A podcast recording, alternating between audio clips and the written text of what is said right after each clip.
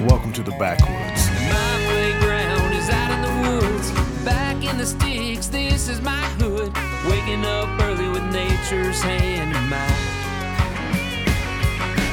Finger on the trigger just to seal the deal. Feel the chill, shoot to kill. It's the thrill, it's the skill, it's the rush, it's the dust and grind. Living the backwoods life.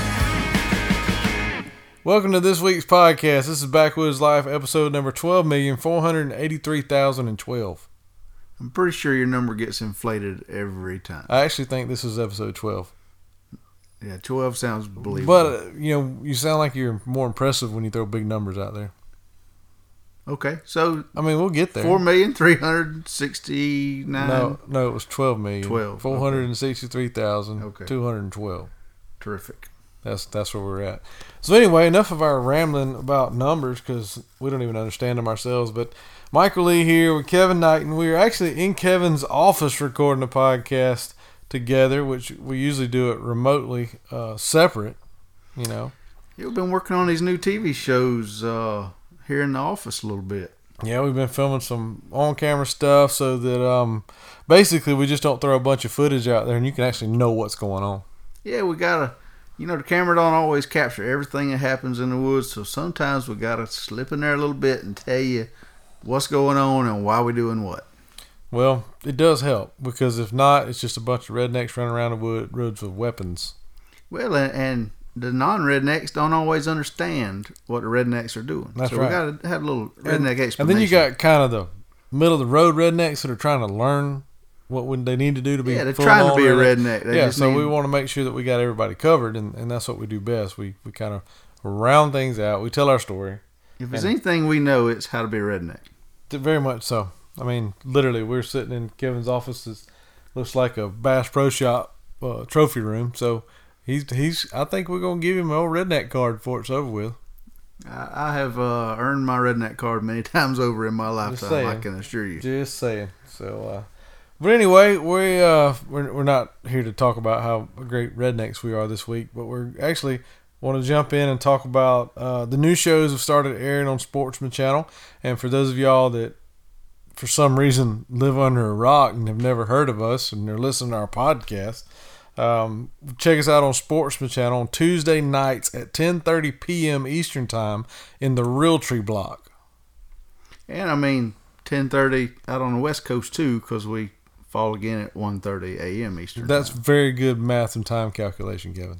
So, And if you miss all that, just catch it Wednesday morning at 11 o'clock. Or just set your DVR or Sling or whatever. There's so much stuff nowadays. I actually ordered a Roku. Uh, what's it? Roku Express is what it's called.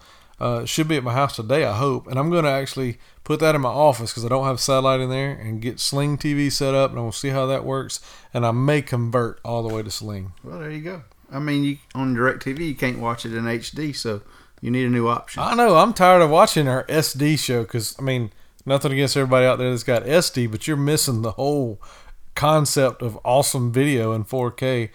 I know it's we shoot in 4K. It's not broadcast in 4K, but Yeah, but we run around with those 4K cameras so that, finished product on my HD dish network looks as good as it possibly exactly. can. I do have one 4K TV at home, so I wish I could get a full episode in 4K one time just to see how great it is. Keep crossing your fingers. I'll wi- I'll keep wishing. You know, Kevin's the magic behind the madness of TV, and I'm just the madness everywhere else. So, you know, we cancel each other out. so, y'all check us out. This this past week's show, uh, or this week's show, but it, it, we don't it doesn't air anymore this week on on Sportsman. Uh, kicked off the season with some great bow hunts here in the South, not too far from home. Had some really good encounters with nice bucks opening weekend of the season. My dad got a great buck. I got a great buck, and the stories of both of those are pretty crazy. You know, we watched these deer all summer. Trail cam pictures on the coverts that were kind of help us pinpoint right where they were going to be on opening day. And a lot of times, you know, when a deer sheds his velvet, his basically his schedule changes dramatically. But sometimes you got about a week there in that whole time frame when they shed that velvet that they may keep doing what they've been doing all summer And thankfully, this time that actually happened. Well, and if you look at both of these deer on video, when they come in, they both have velvet hanging off their antlers. Oh yeah, I mean, they I mean, had shed their velvet It is right like, there. less than 24 hours Yeah. probably before that day. Exactly. And the one I shot, he still had a pretty good clump on one side, and Dad had just some real small pieces on there. But if I noticed this watching the show, in the recovery, he didn't have those pieces of velvet on there. Now, Dad found the deer out before me. Knowing him, he probably peeled it off. Or just that running and crashing may have. That deer actually ran at a very high rate of speed after that shot occurred, so it's very possible he snagged it on. I mean, it wasn't like two little strands you could see on there, but uh, the one I shot, he, he did have a little bit dried up still on there stuck, and it was more on the side, so it was it was hard to get off. But anyway, I thought that was pretty neat. Um, that's I've only shot one true velvet buck in my life, and it was uh, it got nasty so quick that I really didn't get to save it. So Yeah, I had never shot one, and after seeing how nasty yours got after you did shoot him, uh, mhm. I, I ain't in a real big hurry to do that. Mm, I know uh, in that episode you and Dad were hunting together, and you were filming him. Um, the next afternoon, he had a real nice velvet buck come in that he didn't quite get a shot at. Um, but I think he was on that point. If you would have just touched it, it would have come right off. Yeah, it was. Uh, he, I think probably. I don't remember last year, but I think the trail camera pictures probably showed that deer out of velvet less than three days after we videoed I, that hunt. I think that's right. But uh, anyway, it was a great start to the season. We really put those elites to work and put the slick tricks to them. Had a had a good time. And speaking of slick tricks, that's, that's our broadhead of choice.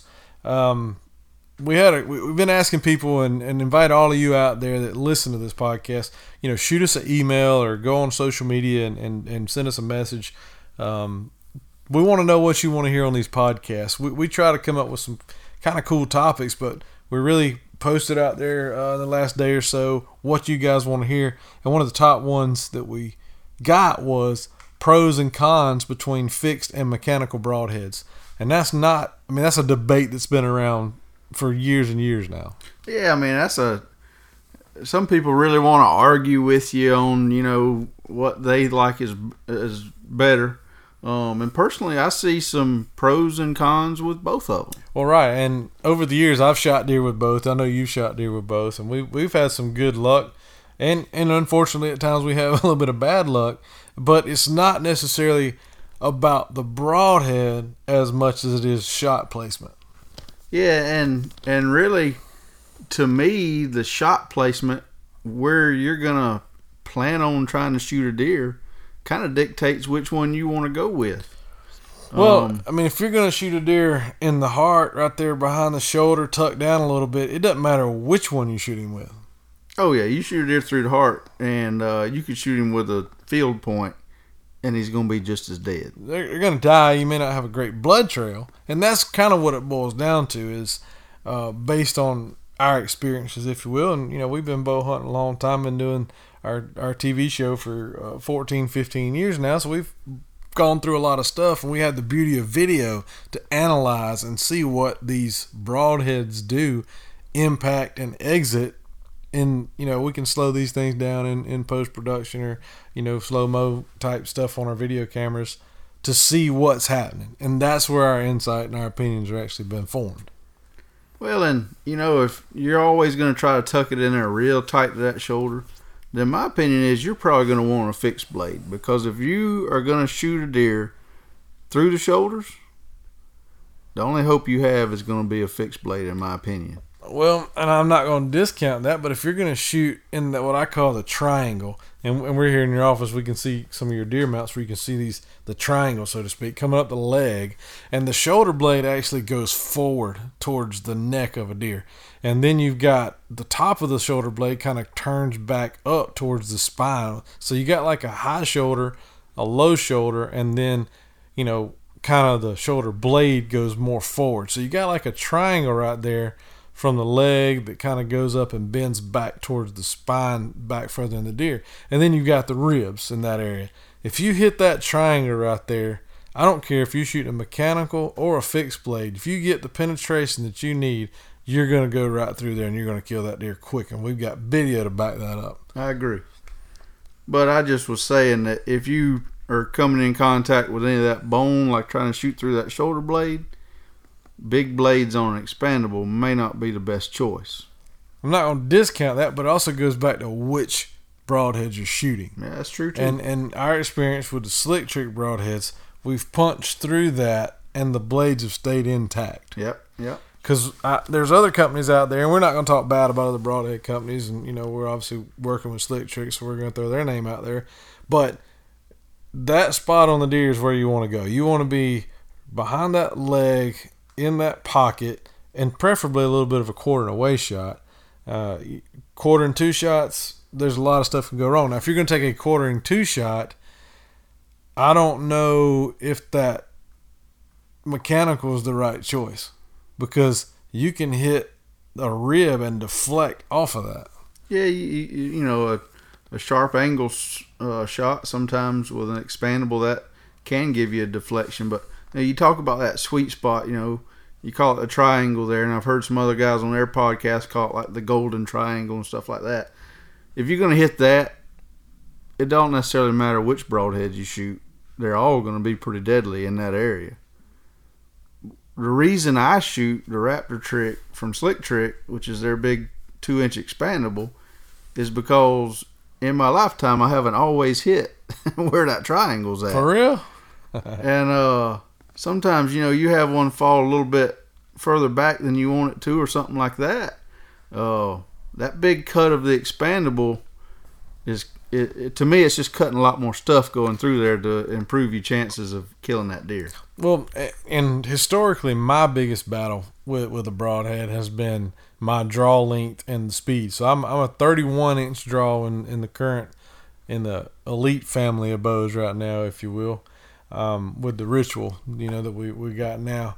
So I've got a longer draw length. I've got more energy, if you will, and I try to overspine my arrows one step. And, and we'll get all into this on some a future podcast, but uh, I do that to stiffen it up, and that keeps the variables kind of out of play. But what I run into with a fixed blade broadhead is a planing issue, and that's just the faster anything goes with a broadhead, a three blade or four blade, the more aerodynamic lift, shapes, turns you have.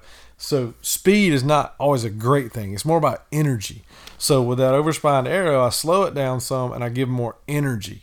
But I will say myself, I prefer a well-performing expandable because of the accuracy. Just going back to what you said, maybe you don't always hit where you want to, and if you've got any type of planning issue, you don't want to have to compensate during a shot. You don't have to think about that. You want to put that pin where you want it to go and touch that release and hit hit the mark. Um, and in my opinion, with that expandable, the slick trick raptor tricks that we've been shooting, the accuracy is dead on. It's really close to what your field tips are going to shoot, if not right on. Yeah, and I mean, even if you are a bow guy that's doing a lot of tuning on your bow, it does. You know, a fixed blade broadhead will take, even if you're a little bit out of tune, a fixed blade broadhead will uh, amplify that quite a bit. Well, and that's right. I mean, you know, and I, I do encourage everybody to be pretty OCD about setting their bows up and sighting things in and, and tuning everything as best as you can get. Um, a lot of people like shooting through paper, uh, using a laser uh, to set their rest up and, and things like that. I mean, that takes a lot of the guesswork and variables out when you're sighting your bow in, but it's more about being consistent and being accurate. No matter, you know, okay, if, if my broadheads are two inches to the left of my field points, then you need to sight your bow sight in for that compensation so you don't have to think about it while you're hunting. Yeah, you definitely don't want to be having to think about, uh, oh, I aim, especially this number three arrow, it shoots always to the left. You Yeah, take, exactly. Take those thoughts out of the equation and fix it at the house instead of trying to fix it in a deer stand. Exactly, exactly. And I, and I will say, I mean, back to the topic of no, we're not, you know, tuning tuning bows is another whole nother conversation, but um, the expandable versus fixed blade, I will say some of the most graphic blood trails, if you will, from myself have been from an expandable broadhead doing its job and getting that two inch cut because there's not any fixed blade out there there's a two inch cut. Well, and traditionally, people have not been fans of expandables because of not having an exit wound from some of the old expandables. But the slick trick, that raptor trick was actually designed to get more exit wounds. Um, That's one of the big things that they had in the design process was trying to get not only the entrance hole on that deer, but an exit hole too, so that you do have good blood trails.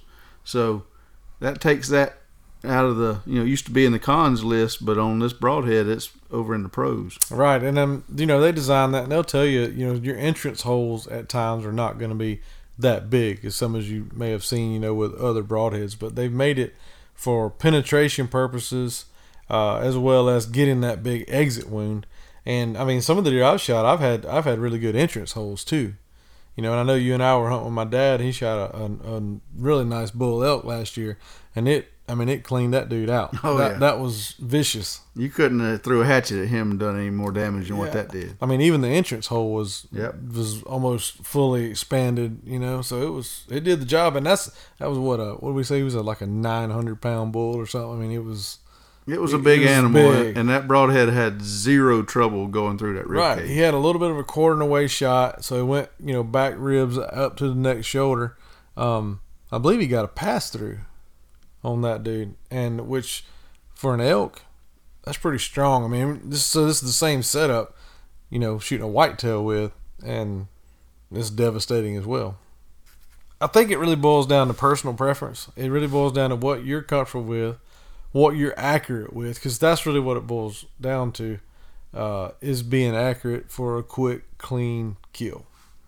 And you know, I agree that those raptor tricks are, you know, being an expandable is a little bit more accurate on a possibly out of tune bow, but that one inch cut at a slick trick standard is about as accurate as you get for a fixed blade broadhead. You know, in years past we've shot some other fixed blades that it didn't seem no matter what you did, you wasn't gonna tune it. Those slick tricks, that uh, little one inch head is uh, it don't play near as bad as some of the others. Yeah, that's for sure. I mean, it depends on what you're looking for. If you want a a, a solid, strong broadhead, I mean, the fixed blade slick tricks are are great for that. Like I said, they got an inch cut diameter. Doesn't it go up to like a inch and a quarter with some of the different models? Yeah, and they've even got that. I think they call it the wicked trick now. Oh, the new one. It's uh inch and a quarter, maybe even inch and a half on one side there, but it uh and and that's you know you talk about the expandable having a two inch cut. Well, technically that four blade standard has a one inch in two directions, so that equates to cutting two inches of stuff too. It's just a matter of it's two inches in the same spot basically versus two inches stretched you, out. You got the the cut is in a, a plus shape versus a one big A line. straight line, Yeah, right. that's pretty much right. So I did see one of the competitors there with expandable count with a four blade expandable this year. I don't know how that's going to work there. I wonder um, how many exit holes they get out of that bad boy. That's got to be tough because I mean that's another thing with expandables. I mean you you have an object and you have a mechanical device in motion, which is creating friction and drag while you're you're going through that chest cavity of that deer or such. Um, so you more moving parts you have. One, you got more things that go wrong. Number one, possibly, but also that slows everything down. So you may not get that exit hole, and that's when having a good entrance hole is very important. Yeah, you, uh, you're losing some energy there, and I'm not sure four blade expandable is uh, the best idea for, in an energy standpoint. No, you're right, and I don't, I don't know how well that's going to work, and who knows how that's going to fly too. I mean, you've got um, that thing closed up is going to have something on the front end to make it more drag, and And to be fair, I've never shot that broadhead you talking about, but No. I think I'm gonna stick with that Raptor trick. oh, there's no doubt. I'm it's doing pretty that. good. That's right. That's true. I mean, we got a lot of references I'm looking at right now that met their demise to accurately performing broadheads on your bow. So The the biggest one for me hmm. last year, and it comes up in a show later this season, but in Kansas last year I killed a buck. And that deer took probably two steps after I stopped him as I was triggering the release. And I hit that deer way back from where I wanted to. And that deer didn't run probably a hundred yards and was dead. That raptor trick did a lot of cutting through there. Well, maybe you actually it he helped you hit where you needed. Oh, it, it hit some artery and maybe a little bit of opposite lung and whatever else, and it cleaned him out. That's what I'm saying. If you'd hit where you wanted to, it may not work worked out so Oh, good. who knows? Doesn't matter, does it? All I know is he's sitting right up there on top of my desk. There you go. There you go. So, but yeah, I mean, it, you know, as far as it's personal preference, um, they both have, you know, good things. They both have some bad things, if you will. But I think when it boils down to it, like we said, if you've got your bow tuned and your accuracy is what it needs to be, and shot placement, you know, it's, then it's just a personal preference of what you like and what you don't like. Um, if you're looking for something that's going to be easier just to put on your bow and go hunting, then a mechanical blade is probably going to fly better. You're not going to have to do less work as far as tuning your bow and getting everything, you know, perfect, if you will, to create any kind of planing. But at the same time, if you want the toughest broadhead you can shoot, then a standard regular fixed blade is probably going to be a you typically a, a tougher broadhead. Well, yeah, less moving parts. There's less things that uh, can break off. Um, even you know with the expandables when they fold backwards, most of them are in a, in a fold backwards uh, fashion, if you will.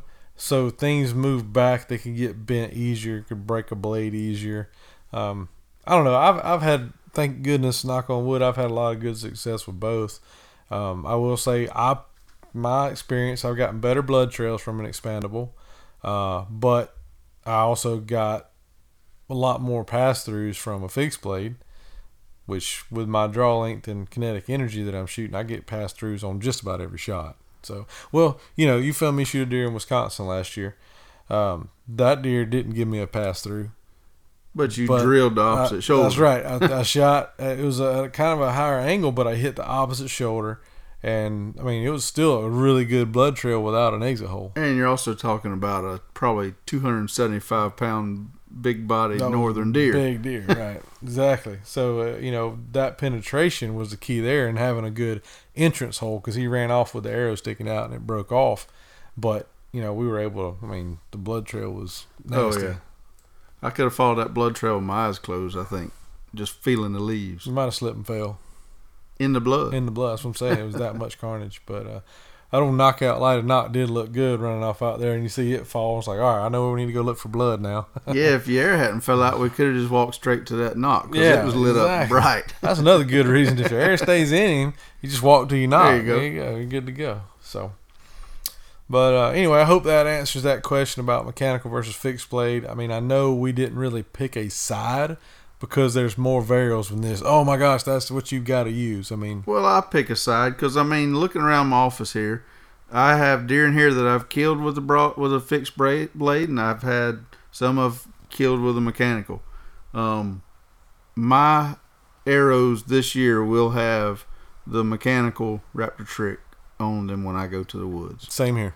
I mean, that's that's what I'm going to pick. That's personal preference, but they perform well for me. We've gotten good holes, gotten good blood trails, and the accuracy is is the big thing there for me too. So, um, yeah, we're going to pick the mechanical side uh, for this year with the slick trick raptor trick. That big cut has bailed me out whenever I didn't hit where I was aiming, and I'm gonna keep sticking with that. Well, that's the good thing about a, a big two inch cut in a mechanical. It makes marginal shots lethal shots. Yep. no doubt. By golly, we agreed on something. Yeah, Huh. we agree on more things than Well, not. you know, I'm just saying, as far as you know, I mean, I'm a better hunter. You know, we agree on that. I'm better looking. We agree on that. Right? don't make me don't make me start a Facebook poll again. oh, but anyway, now uh, everybody. Hope that answers that question. Y'all keep sending questions in. We we love to talk about different stuff to help educate people to help you know kind of not that we're professional experts on everything, but we. We've been around a little bit, and made enough mistakes. We're trying to help you not make the same. yeah, we screwed up enough stuff to understand what works and what don't in most cases. All right, at least for us. So, um, you know, next week we'll tackle another good question. Uh, we got to figure out how to get guests on here. I know we've talked about that. So far, we've been our own guests. We did have Kenyon on one time. Yeah, we can do it. Let's, next week, let's Yeah. have a new uh guest on here. Let's try. Let's let's see if we can get old Larry McCoy from Outdoor Group. I bet he'll do it. Bet he will. Anyway, we'll keep y'all posted on that. But uh, Next week's show is Major League Bucks. We're hunting up in Wisconsin with our buddy Jarrod Washburn, former pitcher for the um, Angels. Won the World Series back in, I think, 04, 02, 04. Uh, I'm gonna go Can't remember. with 02, but I might be wrong. All right, one of them back in early 2000s. Uh, great friend of ours, got phenomenal hunting up in Wisconsin. We're actually going back up there this year in November. First time we get to hunt the rut up there, so I'm looking forward to that. Yeah, I can't complain about late season or early season before, so No. this time we go in mid I expect no different. I think we did add on a couple more days this year just to be able to. Uh, he said that if they start chasing does real hard, it might be hard to get a bow shot. So It's hard to get them to stand still yeah, exactly. So we're looking forward to that. Maybe it'll be some nice, nice cool weather up there. I'm sure.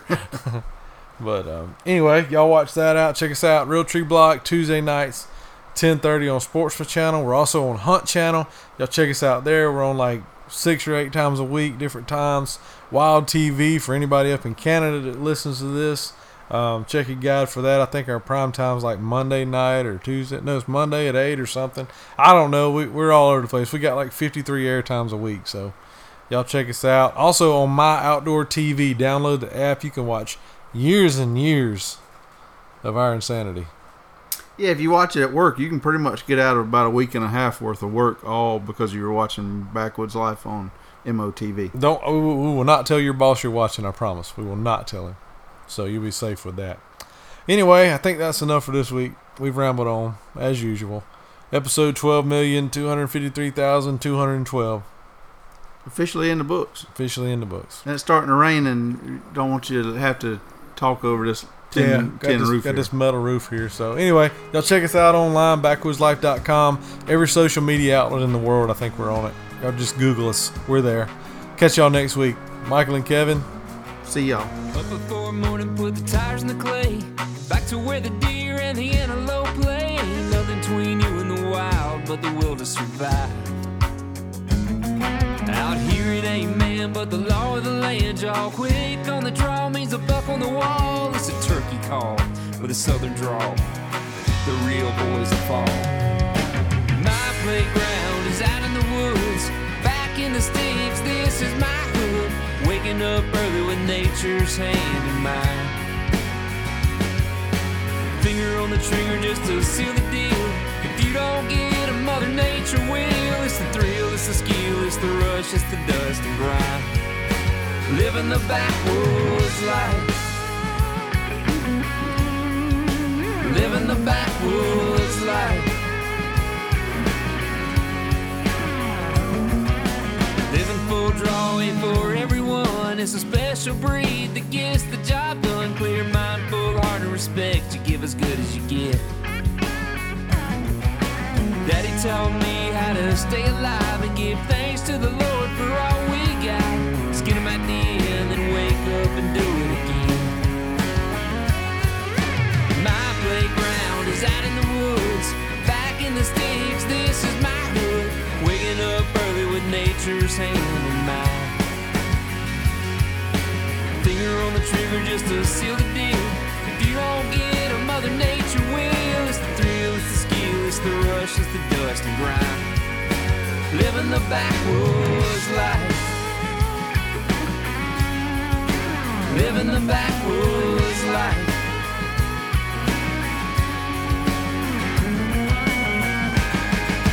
Welcome to the backwoods.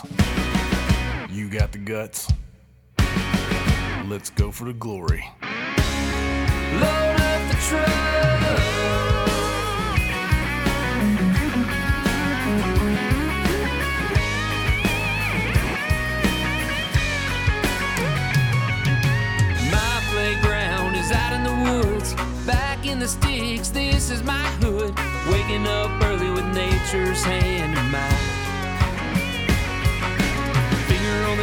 Just to seal the deal.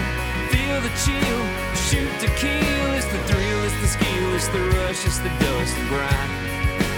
Living the backwoods life. Living the backwoods life. Living the backwoods life. Living the backwoods.